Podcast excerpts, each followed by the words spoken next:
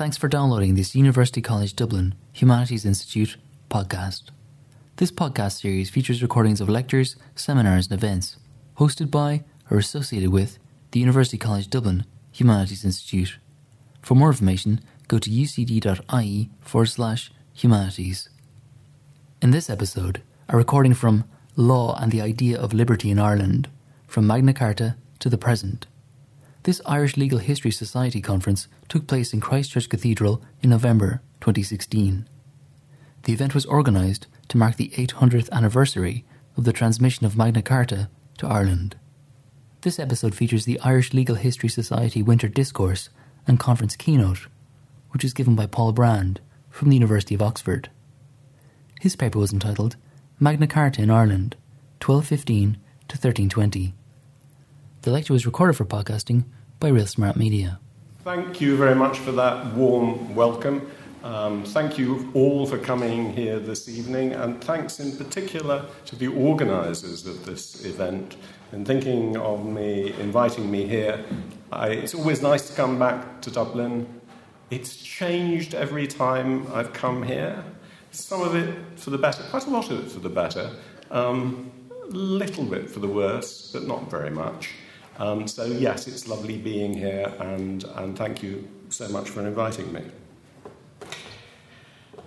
2015 was the year of the celebration, as we were reminded this morning, of the 800th anniversary of the granting by King John of what we now call Magna Carta, but of what was originally more simply called the Charter of Liberties in England. Um, and I feel rather grateful for that celebration because it took me in, I think, February of 2015 for the first and probably the last time inside Buckingham Palace. And there's a lovely picture of me actually shaking hands with the Queen. Um, also, I was also among the select group, this time of several thousand, uh, who made an early start on the 15th of June 2015 for the Meadow at Runnymede, or what is now identified as being that, by the River Thames, the place where 800 years before to the day, allegedly, King John had possibly affixed a seal to the charter, if there ever was a charter, to signify his agreement to the concessions it contained. And as we were reminded this morning, the act was commemorated in, in some style by his successor, Queen Elizabeth II and I can't imagine anyone having got concessions like that from Queen Elizabeth. Um, and by Archbishop Langton's successor as Archbishop of Canterbury, Justin Welby, and by many, many others. But 2015 was not the year for the celebration of Magna Carta in Ireland, for reasons that will become clear, or are already partially clear to you, but will, I hope, uh, make even clearer in the course of the following paper. There is a proper year, or perhaps a pair of years, for celebrating the 800th anniversary of the long history of Magna Carta in Ireland. And that year is 2017, or perhaps both 2016 and 2017.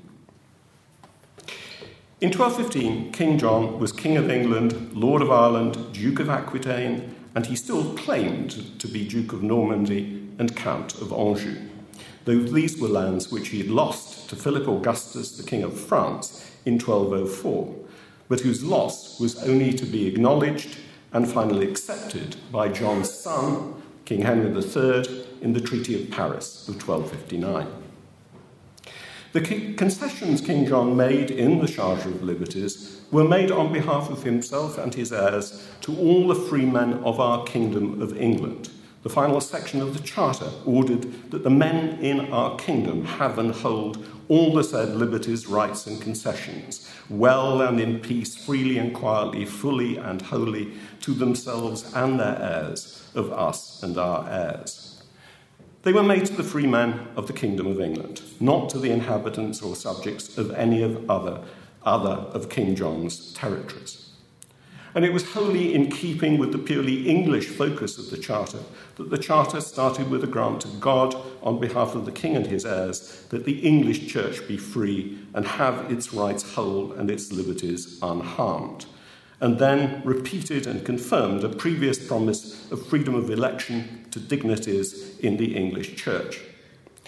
Quite a lot of the, chart, of the Charter's individual chapters also have specific English references um, to English places or rivers, the City of London, the rivers Thames and Medway, the honours of Wallingford, Nottingham, and Lancaster, and the access of foreign merchants to England, and their freedom to travel and stay in England and leave where they wished.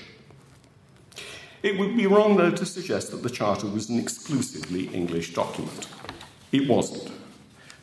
The um, Charter giving foreign merchants qualified freedom of entry into England, travel within in England to buy and sell on payment of the ancient and rightful customs is obviously one of those. And there were also a series of chapters towards the end making special provisions in respect of England's smaller, less powerful neighbours in the Kingdom of Scotland and the lordships and principalities of Wales. Wales has by far the most detailed chapters um, in the uh, Charter. Um, Scotland gets a much shorter shrift. Chapter 59 is solely concerned with the Scottish royal family.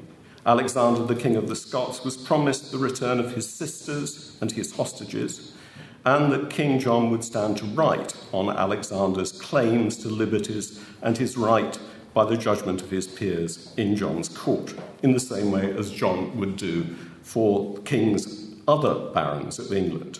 Alexander was also a significant baron in England in his own right.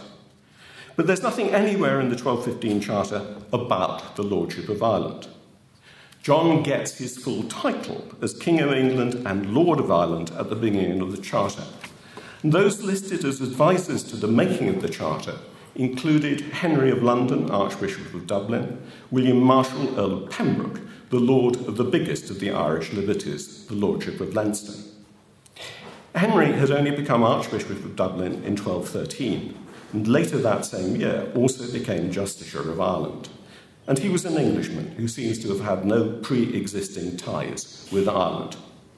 William Marshall's ties with Ireland went back further, as far back as his marriage to Isabella de Clare, the ultimate heiress of Strongbow, Richard Fitzgilbert de Clare, in 1189, though it was only to be a little later that he managed to obtain possession of her Irish lands.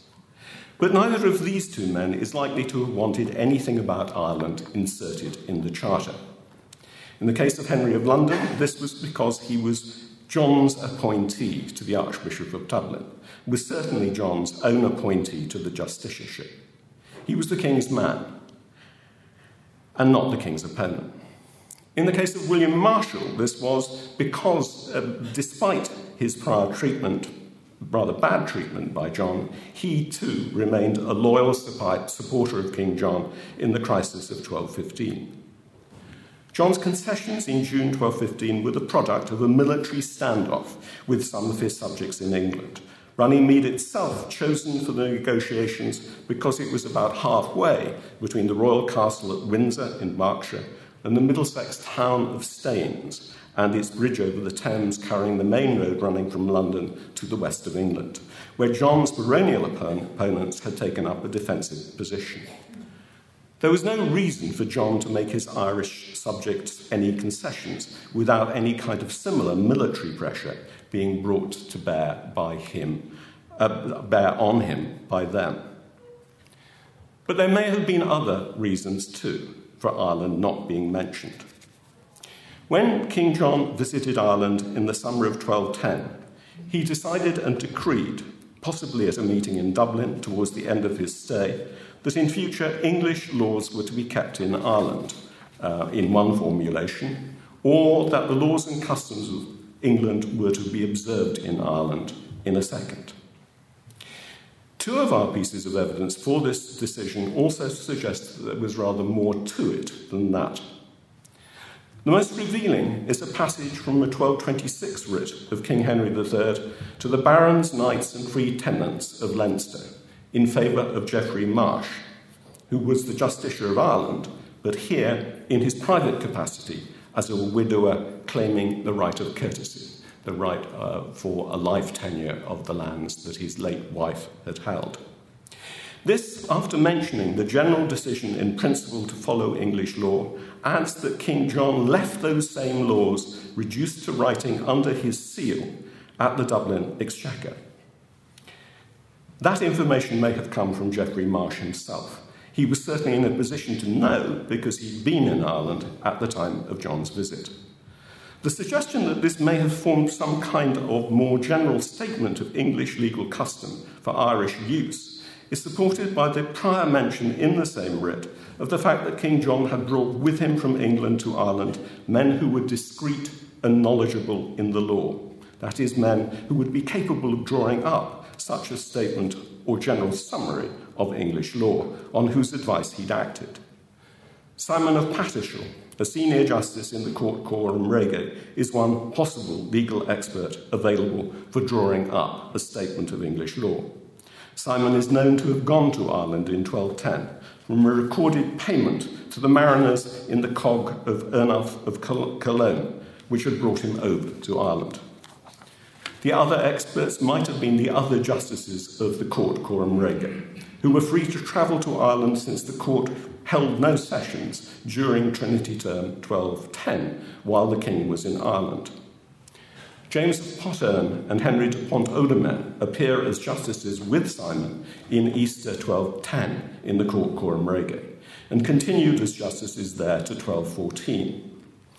Although Robert Domrey and Roger Huscarl first appear in the court in Michaelmas term 1210, they too might have gone to Ireland.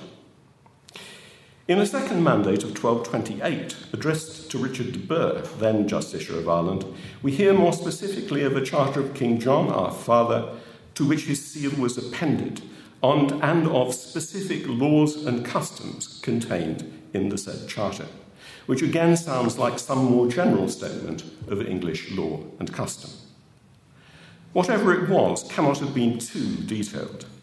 The king envisaged the charter being read out on a day and at a place to be fixed, before, the, before all the archbishops, bishops, abbots, priors, earls, and barons, knights, free tenants, and bailiffs of all the counties of Ireland, and the justiciar then telling them all to keep and observe those laws and customs in future, and also that a proclama- proclamation for their observance would be made in each of the counties of Ireland.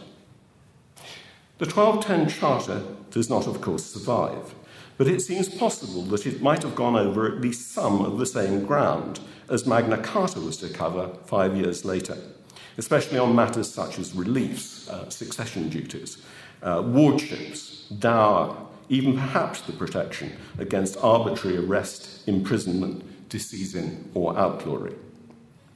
Other clauses of the 1215 Charter might have been seen by contemporaries as quite inappropriate for Irish conditions. There were no Jewish creditors in Ireland, for example, which rendered chapters 10 and 11 superfluous. But had King John been a little bit more enthusiastic about the Charter of Liberties, he might nonetheless have arranged for a copy of it to be sent to Ireland. Not for the Lordship of Ireland to be included in the initial grant, but for it to be sent a copy of the English Charter. The Lordship of Ireland was now subject to English laws and customs. The Charter of Liberties might well be seen as confirming, extending, and amending existing English laws. But John was not. Although he had promised in the Charter to do nothing to procure the annulment, that was exactly what he did, and almost at once. The Charter was agreed on the 15th of June, Copies of the Charter were being dispatched to the counties later that month. John's messengers must have left for Rome to seek an annulment of the Charter from the Pope no later than the end of July, perhaps earlier than that. And by the 24th of August 1215, just over two months after the granting of the Charter, John had obtained a bull from Pope Innocent III, in effect annulling the Charter. And that had probably arrived in England by the end of September. By then, in any case, England was descending into civil war. John's opponents were attempting to remove him from the English throne, replace him with the eldest son of the French King Philip Augustus, the future King Louis VIII. The 1215 Charter of Liberties was by then, for almost all purposes, a dead letter. And it had been pretty much a dead letter from the time that it was conceded. Um, conditions were so upset in the country that courts, for example, were not in session at all during that time. But the Charter of Liberties lived on. Not long after the untimely, but in some respects fortunate, death of King John at Newark from dysentery, not a nice way to go, but of all the people that you might have thought he deserved it. King John comes fairly high on the list. He died of dysentery at Newark in Nottinghamshire on the 18th, the night of the 18th and 19th of October 1216. And the succession of his nine year old son, Henry III, to the English throne, a revised version of the Charter was issued. This followed the first hurried coronation of the young Henry at the Abbey of Gloucester, not as was customary at the Abbey of Westminster, since Westminster was under the control of Louis and his baronial allies, on the 28th of October 1216. And then a meeting of the Regency Council held at Bristol, where revision of the Charter was discussed. What was from the first evidently intended only as a temporary reissue was sealed on the 12th of November at Bristol. Not under the royal seal of the child king, there wasn't yet such a seal, but under the seals of the papal legate, Guala Bicchieri, and of William Marshal, Earl of Pembroke, the rector, in effect the regent, of the king and of his kingdom. The November 1216 reissue committed the young king and his supporters to the continuation of many of the royal con- concessions contained in the Charter. Some chapters remained the same, others were likely revised.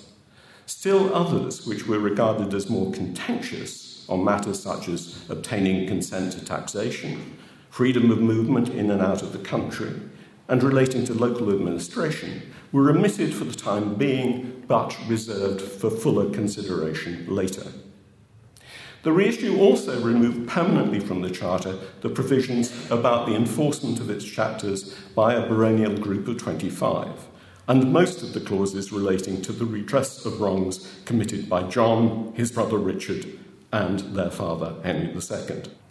Almost nothing is known about the arrangements made for the publication of the revised charter in November 1216, but some must surely have been made. There would have been little point in agreeing to its issue without agreeing to send out copies to the counties of England, or at least to those counties which remained under the control of the young king's supporters. Only a single original sealed official copy of this reissue survives. It's in the archives of Durham Cathedral, now held in the University Library of Durham. It may be no coincidence that the Bishop of Durham, at the time of its sealing, was also Chancellor of England. It may therefore have been something like an official master copy.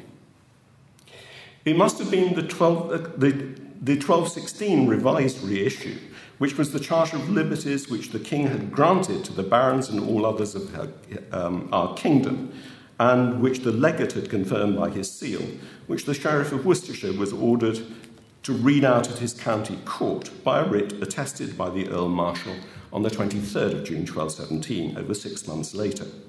The order doesn't make it clear whether or not a com- copy accompanied it. It does indicate that the sheriff must by then have been in possession of a copy, and also that the legislation was now being published locally, whether for the first or the second time. An undated letter in the King's name to Geoffrey Marsh, Justiciar of Ireland, enrolled on the dorse of the Close Roll for the first regnal year of Henry III, 1216 17, brings us the first evidence of any suggestion that Ireland should receive its own equivalent of the English Charter of Liberties of 1215 and 1216. The letter was apparently sent in response to a letter from Geoffrey carried to England by the royal clerk and future English Royal Justice and Irish Chancellor, Ralph of Norwich, and it apparently belongs to late November or December 1216. It informs Geoffrey of some of what had been happening in England burial of King John at Worcester, coronation of the young King Henry III at Gloucester, the subsequent meeting of the Minority Council at Bristol, attended by all the prelates of England, that's almost certainly an exaggeration, and many of the earls and barons, and the granting to them there of the liberties and free customs they had requested. And that's apparently a reference to um, the revised reissue of the Charter of Liberties. Geoffrey's message had only arrived, it seems, after the council had already dispersed, because the king, or rather his advisers, said that he or rather they, needed to take advice on the suggestion, apparently made by Geoffrey Marsh, that the king's mother, John's widow, Isabel of Angoulême, or his brother, the seven year old Richard, the future Earl of Cornwall and King of Germany, should be sent to Ireland, perhaps as nominal regents. Geoffrey was instructed to take the fealties of the king's men, his subjects, in Ireland, renewing their pledge of loyalty to the, to the new king. And then, almost at the end of the letter, we read an expression of the king's wishes, or perhaps more realistically, the wishes of um, the papal legate and William Marshall, that Geoffrey and the king's other subjects in Ireland should enjoy the same liberties as the king had granted to his subjects of the Kingdom of England. This can only, I think, be a reference to an intention to grant to the king's subjects in the lordship of Ireland the Charter of Liberties not as originally granted in 1215, but as re-granted on or by or on behalf of the new king in 1216. Someone other than Ralph of Norwich took the reply back to Ireland. Ralph was apparently kept in England until he could take a copy of the Charter of Liberties back with him to Ireland. This seems to have been ready by the 6th of February 1217, when letters patent were issued in the name of Henry III at Gloucester, perhaps during another council meeting, to all his subjects in Ireland. These start by commending them for the loyalty they had always shown to his father, and would, it was evidently hoped, always show to him. In recognition of that outstanding loyalty, it was the king's wish that they and their heirs should enjoy in perpetuity of the king's grace and gift within the king's kingdom of Ireland, the liberties granted to our kingdom of England by the king's father and the king himself. They added that the king was sending them in a separate charter those liberties as clearly written down, with the common counsel of all his English subjects and as sealed with the seals of the papal legate Guala and William Marshall, the rector of the king and his kingdom. They also envisaged, or perhaps promised, that they would be sealed with the king's own seal in due course. Both this letter and the charter were then probably brought to Ireland by Ralph of Norwich, who set out for Ireland with the safe conduct issued on the 14th of February. But what was it that Ralph took with him? Until its destruction in 1922, the Public Record Office of Ireland, here in Dublin, contained a medieval manuscript known as the Red Book of the Exchequer, and we heard about that also um, this morning and this afternoon. And certainly associated with the Irish Exchequer, whose contents included what has been described, or was subsequently described, as the Magna Carta Hiberniae. The best edition of that document is, I think, still that by Henry Berry in the Statutes, Early Statutes Ireland, published in 1907. At first sight, it looks like an intelligent draftsman's attempt at adapting the revised version of the Charter of Liberties as issued for England in 1216 for use in Ireland.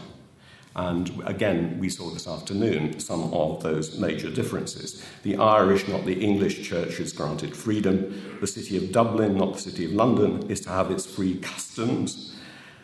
Uh, fish weirs are to be removed from the Liffey and throughout Ireland, not from the Thames and Medway and throughout England.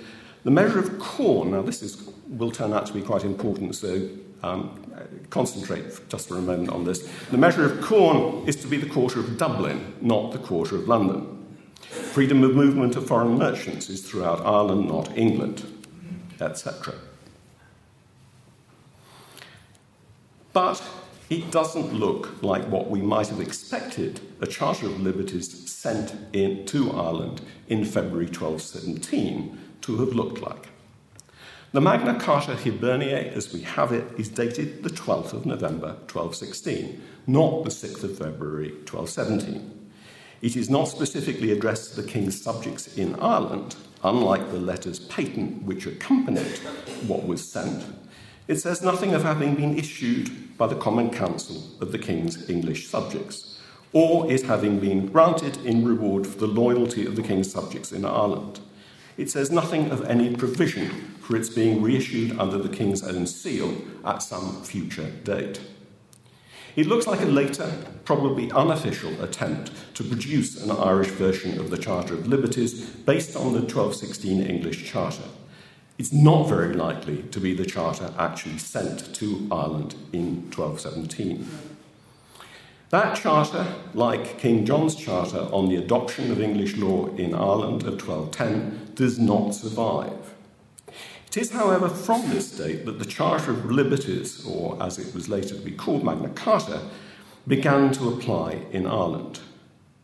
It might be added that had such a charter been issued as the Magna Carta Hiberniae in 1217, we might have expected to find copies of it in the municipal archives of Dublin whether in contemporary or later copies, and we don't.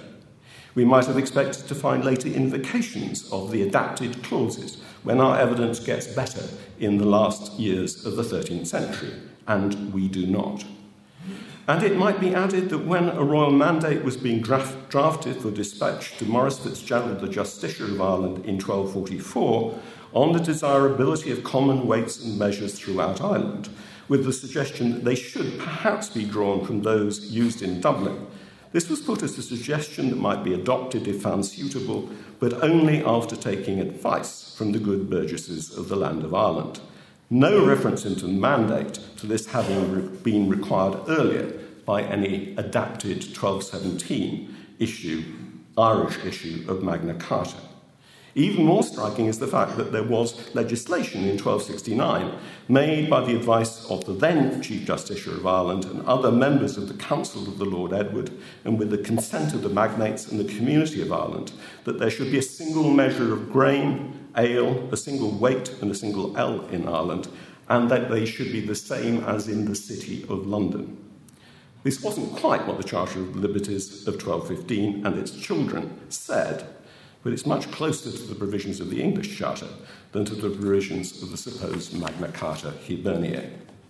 The English Charter of Liberties went on being amended and reissued after 1216. A second and more definitive reissue of the Charter was issued sometime in November 1217, after peace had been made with Prince Louis and his supporters and the end of the Civil War. The Charter of Liberties was now paired with a separate Charter of the Forest, and so became, for the first time, the great, or perhaps just the big, charter, Magna Carta in Latin, as opposed to the smaller Charter of the Forest. There were further changes in the chapters inherited from earlier versions of the Charter, and six new clauses were added, though one of them was only a temporary one authorising the destruction of castles recently built. There was to be one more revised reissue of Magna Carta, the third revised reissue in less than a decade, in February 1225. Textually, that was very close to the 1217 revised reissue, minus the clause about demolishing castles, but plus an additional clause containing a promise by Henry III that neither he nor his heirs would ever seek authorization for infringing or annulling the liberties contained in the Charter. There were two other distinctive features of this version. This was the first Charter of Liberties or Magna Carta to be sealed with the seal of the young King Henry III, rather than those of his guardians. Henry had been declared of age for certain purposes by the Pope in 1223, though he was only still 17 years of age in February 1225, and still under, therefore, under the normal age of legal majority. But the Charter could now plausibly emphasise in its preamble that it had been made spontaneously and of the King's goodwill. The second is that there was an explicit quid pro quo for the granting of the Charter. This was the granting by the King's subjects of one fifteenth of all their movable goods by way of a subsidy, taxation. Only one piece of evidence suggests that either of these two later revised reissues of Magna Carta might have been sent almost at once for publication to Ireland. This is a letter from Henry, the same Henry, Archbishop of Dublin, to King Henry III, apparently belonging to January or February 1220, relating to the Archbishop's difficulties with Thomas Fitzadam, who'd recently been appointed Chief Forester of Ireland over the Archbishop's forest. And this is pretty much the forest of Glendalough, which Thomas was allegedly trying to include in the King's forest and subject to forest exactions. The archbishops claimed his church's liberties in regard to the forest were strengthened not just by a charter of King John, but also by the King's own charter recently sent to England, in which the King confirmed not just to churches and ecclesiastics, but also to all laymen, their proper and customary liberties. There was no such general confirmation of liberties in the 1216 chapter, charter, or rather in the only genuine copy that we have. But there was one in the 1217 revision of the Charter, with its saving clause, chapter 46, saving to archbishops, bishops, abbots, priors, templars, hospitallers, earls, barons, and all others, both ecclesiastics and secular, the liberties and free customs which they had previously held.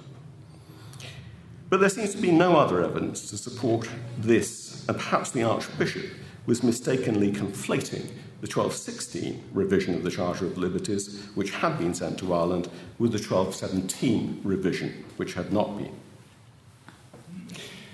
Although the men of the Lordship had been promised a further confirmation of that charter once the King had obtained his own seal, there is no evidence to suggest that a copy of the 1225 revision of the Magna Carta went to Ireland. And the wording of that charter is a grant to the King's English subjects and the inclusion in that charter of a specific reference to the granting of the 15th of movables having been made in return for the reissue also perhaps re- rendered it unsuitable for transmission to Ireland without further modification. It's tempting to suppose that it was a reissue in some form of Magna Carta that the barons of Ireland were requesting in the summer of 1248. All that we know of this comes from the king's initial and rather high flown response to a message brought by the messengers of the barons of Ireland. The king was not willing, he said, to grant all the articles of liberties which they were seeking, but he was sending to John Fitzgeoffrey, his justiciar in Ireland, under his seal, a list of those which he was willing to grant, and also authorizing John to inquire what they were willing to give him in return while assuring them that he commended their constant friendship and faithful service. But constant friendship and faithful service without giving the king something didn't really count for that much. If a reissue of Magna Carta was indeed what they were seeking, the proposed negotiations seem not to have borne fruit. Perhaps Henry's notions of what would be to his disinheritance and thus excluded from the deal, he specifically mentions we're not going to give anything that would be to our disinheritance, was too extensive, and the price he wanted for the confirmation was perhaps too high. But there is evidence to suggest that by the early years of the 14th century, it was a later version of Magna Carta rather than the 1216 reissue or the 1217 Irish version that had come to be thought of as being in force within the Lordship of Ireland. From the surviving notes of the Irish Record Commission of cases recorded on Irish plea rolls, which no longer survive, we know of an assize of Darrein presentment, I'll explain that in a moment, heard in the Dublin bench in Easter term 1302, brought by Geoffrey Harold against Richard, Archbishop of Dublin, in respect of the Church of Haroldston in County Dublin. From this, we learn that the Archbishop's attorney asked the plaintiff how the assize had come to the court was told that Simon of Ludgate and William Devonish had been appointed as assize justices to take the assize, and that they had then removed the assize into the Dublin bench, and that the Archbishop or his agent had objected to the assize proceeding because, he said, such assizes ought not to be taken or obtained before justices specially assigned, nor be removed by them into the bench but ought from the beginning to be before the justices of the bench. And he vouched the King's Magna Carta for this proposition. Both parties asked for judgment, none is recorded. Chapter 18 of the 1215 Charter of Liberties, Chapter 13 of the revised reissue of 1216, had required that in future assizes the Darrein presentment, and Darrein presentment, I now explain, was a special action to determine which of two or more competing patrons was entitled to present a priest to a vacant ecclesiastical living on the basis of who'd done so at the last vacancy. Those um, in 1215 and 1216 said that they were to be taken by assize justices sent to each county on a regular basis to take the more important kinds of assize, the assizes of novel disseisin and, and Mort d'Ancestor, and only in the county where the church concerned was located. But that requirement was dropped in 1217 for the second revised reissue of the Charter, the first real Magna Carta. And requirements substituted that the sizes of Darrein presentment always be heard before the justices of the bench, and it was this revised requirement retained in the definitive reissue of 1225. Thus, what the Archbishop and his lawyers was invoking was either the 1217 or 1225 version of Magna Carta, not the Charter of Liberties of 1215 or 16. Just when and how this later version of Magna Carta got transmitted to Ireland remains uncertain. We do sometimes hear of the specific transmission of English legislation to Ireland. Thus, we know that the provisions of Merton, enacted in January 1236, were transmitted to the Justiciar of Ireland to be observed in Ireland on the 9th of May, and that this seems to have been prompted by an individual litigant wanting the new remedy of redisseisin provided by Chapter 3. We also know that legislation changing the limitation date for real actions, later uh, itself to be regarded as forming part of the provisions of Merton, but not originally being part of them at all, was enacted in February 1237 but transmitted to Ireland with orders for its proclamation in late March of the same year. And later in the century, we also learn that in September 1285, a clerk of the Irish Justiciar, Stephen of Fulbourn, Bishop of Waterford, was entrusted with copies of the statutes of Westminster I of 1275, Gloucester of 1278, Merchants and Westminster II, both enacted at the Easter Parliament earlier that year, to take to Ireland for proclamation and observance there. There is also some evidence to suggest that the English Statute of Mortmain of 1279 was formally proclaimed in Ireland, but not in 1279 or even 1280, but sometime between 1296 and 1302. But no orders are known for the extension of the Statute of Marlborough of 1267.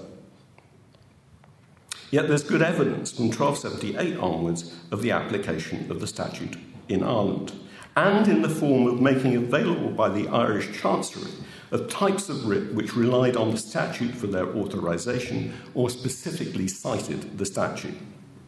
It's difficult to believe that such writs would have been issued if the statute had not somehow been extended to Ireland, either by an unrecorded order from England or just possibly by the Irish Parliament authorizing its application within the Lordship.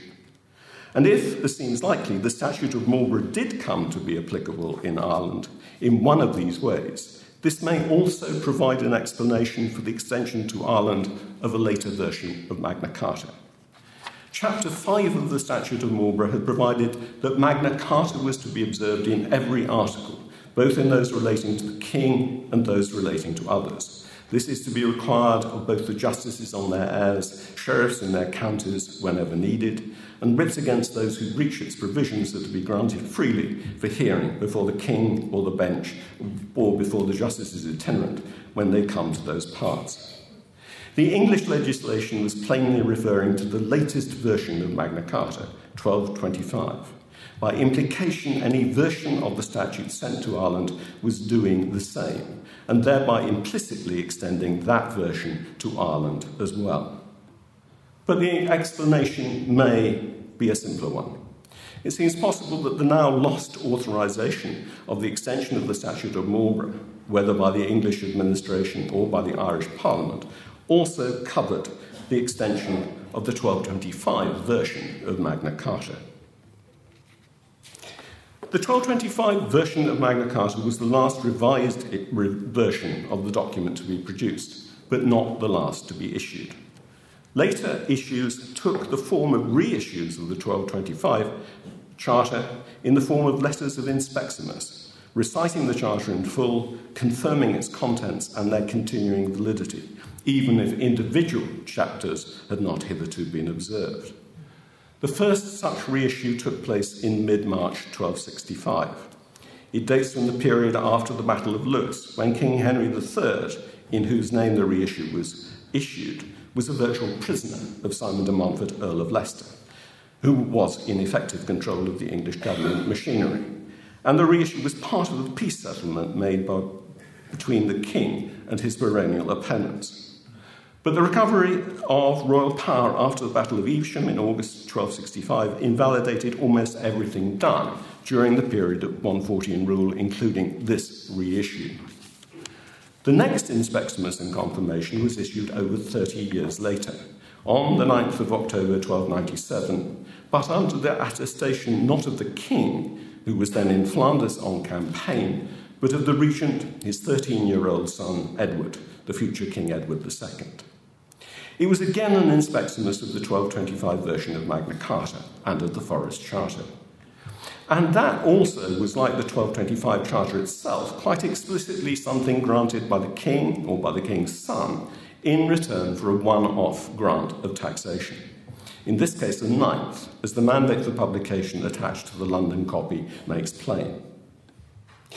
An inspeximus and confirmation issued in the name of the king, attested only by his son as regent, cannot have looked as good or perhaps as binding as one attested and confirmed by Edward I in person. The issuing and publication of a third such inspeximus and confirmation of Magna Carta were probably among the demands made of the King at the Parliament which met in London and Westminster in March 1300. It was certainly something that happened towards the end of March. This final inspeximus and confirmation was accompanied by the issuing of a separate but related statute on the same day, convention, conventionally referred to as the Articuli Super Cartas, Articles on the Charters. That commenced with the first chapter, creating new special commissioners in each county for enforcing Magna Carta and the Charter of the Forest. Some of the remaining chapters seem also to have been inspired by Magna Carta provisions, but to have developed them further. Chapter 18, apparently for the first time, gave a remedy by the normal writ of waste for any waste or destruction in the lands of children who had fallen into the king's wardship against the king's local officials, escheators, sub who administered such wardships unless the king had granted them away. Chapter 4 of the 1215 Charter had punished such waste in the case of a grantee of the wardship only by loss of wardship. In the case of the sheriff or other custodian answerable to the king for the profits only, by a payment to the king, with in both cases the wardship passing to two men of the fee who were to be answerable to the king for the income from the land. In neither case was there any suggestion of entitlement to damages on the part of the ward. Now the heir was to receive them. And another quite interesting clause of this kind was Chapter 19. That can be seen as a follow up to part of Chapter 39 of the 1215 Magna Carta in its promise that no one would be disseised without the judgment of peers or by the law of the land. It provided where a sheriff or a escheator seized land belonging to others into the king's hands and a subsequent inquiry found there to be no good cause for doing so, the profits of the land were to be returned with the land, so that the person from whom the land had been seized would suffer no loss from the unjustified seizure. And these clauses began the gradual process of making individual clauses of Magna Carta enforceable through the courts or through administrative processes against the king's officials, if not yet in person against the king. All these reissues and confirmations were specifically reissues for England. There was no thought apparently given to extending them to the king's subjects in the Lordship of Ireland. But the subject was soon to be raised. In a petition of the people of Ireland to the King and his council, edited by George Sayles in his documents on the affairs of Ireland before the King's Council, we read a complaint that although they had hitherto, since time out of mind, been governed by English laws and by local custom, the Justiciar of Ireland was troubling them by holding pleas by means of bills and petitions, that is, written claims and complaints submitted by plaintiffs or their legal agents, relating to trespasses, debts, covenants, and other contracts without royal writs to the great damage of the king, because the king lost his payments for grace, and their great loss and contrary to their custom and that the Treasurer of Ireland was also impleading them by writs of the Exchequer, contrary to common law. The remedy they asked for was that the King would grant them the Great Charter of England, Magna Carta, and the Articles under his seal, and a writ to prohibit the Justiciar and Treasurer from persisting with hearing such pleas. The King's endorsed response was not very positive. The Justiciar of Ireland was to be told that pleas relating to debts over 40 shillings were to be pleaded by the King's writs and not by bills. But no other restrictions were imposed on his bill jurisdiction. No restrictions were placed on the Treasurer's jurisdiction by Exchequer writs. And to obtain Magna Carta, they were to contribute like the men of England. Sayles dated this petition to 1297 because he connected it and its response with a mandate of March 1297 to John Wogan, prohibiting him from hearing common pleas initiated by bills and petitions, rather than by writs issued by Chancery to the loss of fees of the seal and the damage of the people. But that cannot be right. The prohibition is much closer to what was requested in the petition than to the endorsed response, which, which suggests it should have been. Moreover, the reference to the contribution of the men of England for having Magna Carta reads like a reference to the bargain of consent to taxation in return for the confirmation of the Charter, which had yet to take place in March and was only completed in October 1297.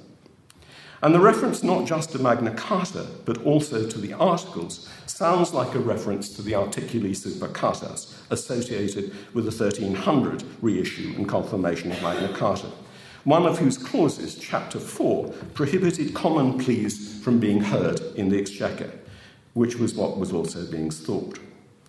I think it's much more likely, therefore, that this petition belongs to 1300 than to 1297.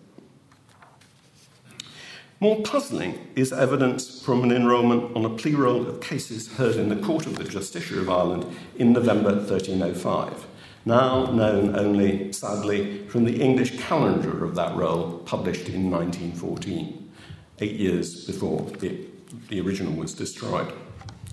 The executors of the will of Richard Marshall had brought a plaint against Adam de Paris, seeking an account from Adam as Richard's servant of goods of Richard handed over to him in Ireland in 1292, then subsequently sold at Bayonne in Gascony.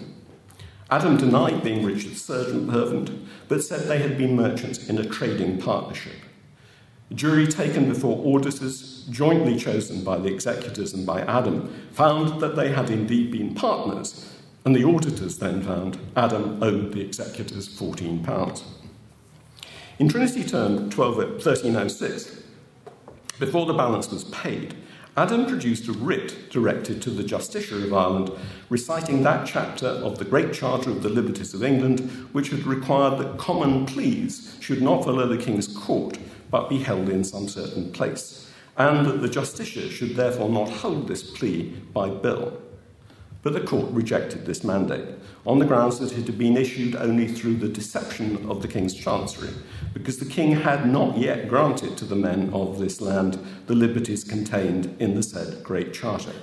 And judgment was given that the executors should pay, uh, uh that should recover their money. The reference is to chapter 17 of the 1215 Charter. That became chapter 12 of the 1216 1217 reissues but nothing was changed in the wording of this clause for any of the reissues. Evidently, there had been no movement since 1300 towards obtaining an Irish version of the Magna Carta reissues and confirmations of 1297 or 1300. But this should not have meant that this particular chapter of Magna Carta, which had been included in the 1216 reissue and therefore presumably in the 1217 version sent to Ireland, was not still applicable, or indeed the version, probably that of 1225, invoked in the 1302 case. The place of Magna Carta in the Irish legislative canon was eventually to be secured through an act of the Irish Parliament, meeting at Dublin in late April and May 1320, as part of the ordinances made there by the common assent of the Chief Justiciar, Roger Mortimer, archbishops, bishops, earls, barons, and the entire community of our land of Ireland. The first chapter of these ordinances established that Holy Church was to be free to have all its liberties and free customs without any kind of infringement, and that the Great Charter of the King granted to the clergy and people of Ireland be published and be observed in all points, but also that the articles under the Great Seal of England, declaring in which situation the King's prohibition was to be observed, in which not, be also published and observe, observed. This last part seems to refer to the statute Articuli Cleri of November 1316, and was probably the first time this statute was extended to Ireland. The promise that Holy Church would be free was the first promise included in all versions and reissues of the Charter of Liberties and Magna Carta from 1215 through to 1300, but it was presumably mentioned as a separate item and as first in the list in order to highlight it. The Great Charter of the King granted to the clergy and people of Ireland must surely be Magna Carta in some shape or form. It might just be the 1217 Irish version of the Charter of Liberties, which had indeed been a grant to the clergy and laity of Ireland. But it seems more likely that it was some version of the 1225 Magna Carta, perhaps as reissued and confirmed in 1297 or 1300. But if so, the wording suggests that there may have been in the meanwhile, and sometime after 1305, some specific version of it granted to the king's subjects in the lordship of Ireland. Yet, this too seems improbable. For such a specifically Irish reissue of Magna Carta in the early 14th century should have left some trace in the records. It's probably safest to regard this as simply a reaffirmation of Magna Carta in its best known and most widely circulated form, that of the 1225 Charter. As for publication, the normal meeting, meaning in such mandates is public proclamation of the full text, as the ordinances themselves were ordered to be published in every good town. But that can scarcely be the meaning here, since no text of Magna Carta is said to have been annexed to these ordinances. Perhaps it meant no more than that local authorities should publicise the validity of Magna Carta. But this chapter also needs to be read in the context of the chapter which immediately follows it. This confirms that most of the other major English statutes of the 13th century, Westminster 1 and 2, Merton, Marlborough, and Gloucester, were to be observed in Ireland and other statutes made in England by the King and his council were to be read out and examined before the King's council before the next meeting of Parliament. Those points applicable to the people and peace of Ireland were to be confirmed there, but without prejudice to the good customs and usages of the land. So the status of Magna Carta in Ireland was confirmed in 1320 as part of a more general stock taking of the place of English legislation in the lordship. Magna Carta was a legislative text, indeed, the first English legislative text chronologically that was known to English common lawyers and justices from the 13th century onwards. Its status as such was marked by the place, its place as the first statute in English private books of statutes, compiled in some numbers from the 1280s onwards, at the very beginning of those books of statutes. From the mid 14th century onwards, by its taking its place in the ranks of English statutes on which lectures were given at the Inns of Court. But Magna Carta was also more than that. It was a grant made and confirmed to their subjects by successive monarchs, John, Henry III, and Edward I, which explicitly acknowledged the limits and restraints on royal power over not just their barons, but also over the humble freeman, and even some purposes over the unfree. The story of Magna Carta in Ireland between 1215 and 1320 is more difficult to trace clearly because much of the evidence which might shed light on it is now lost. The 1320 ordinances of the Dublin Parliament suggest that it had gained a special place in the legislative canon, was not seen simply as another piece of English legislation that had been extended to Ireland. It's the only piece of originally English legislation that was seen as having been granted to the clergy and people of Ireland. What had started life as the Charter of Liberties of England and was still so, so being described in 1306 had indeed, by 1320, become the Great Charter of Ireland.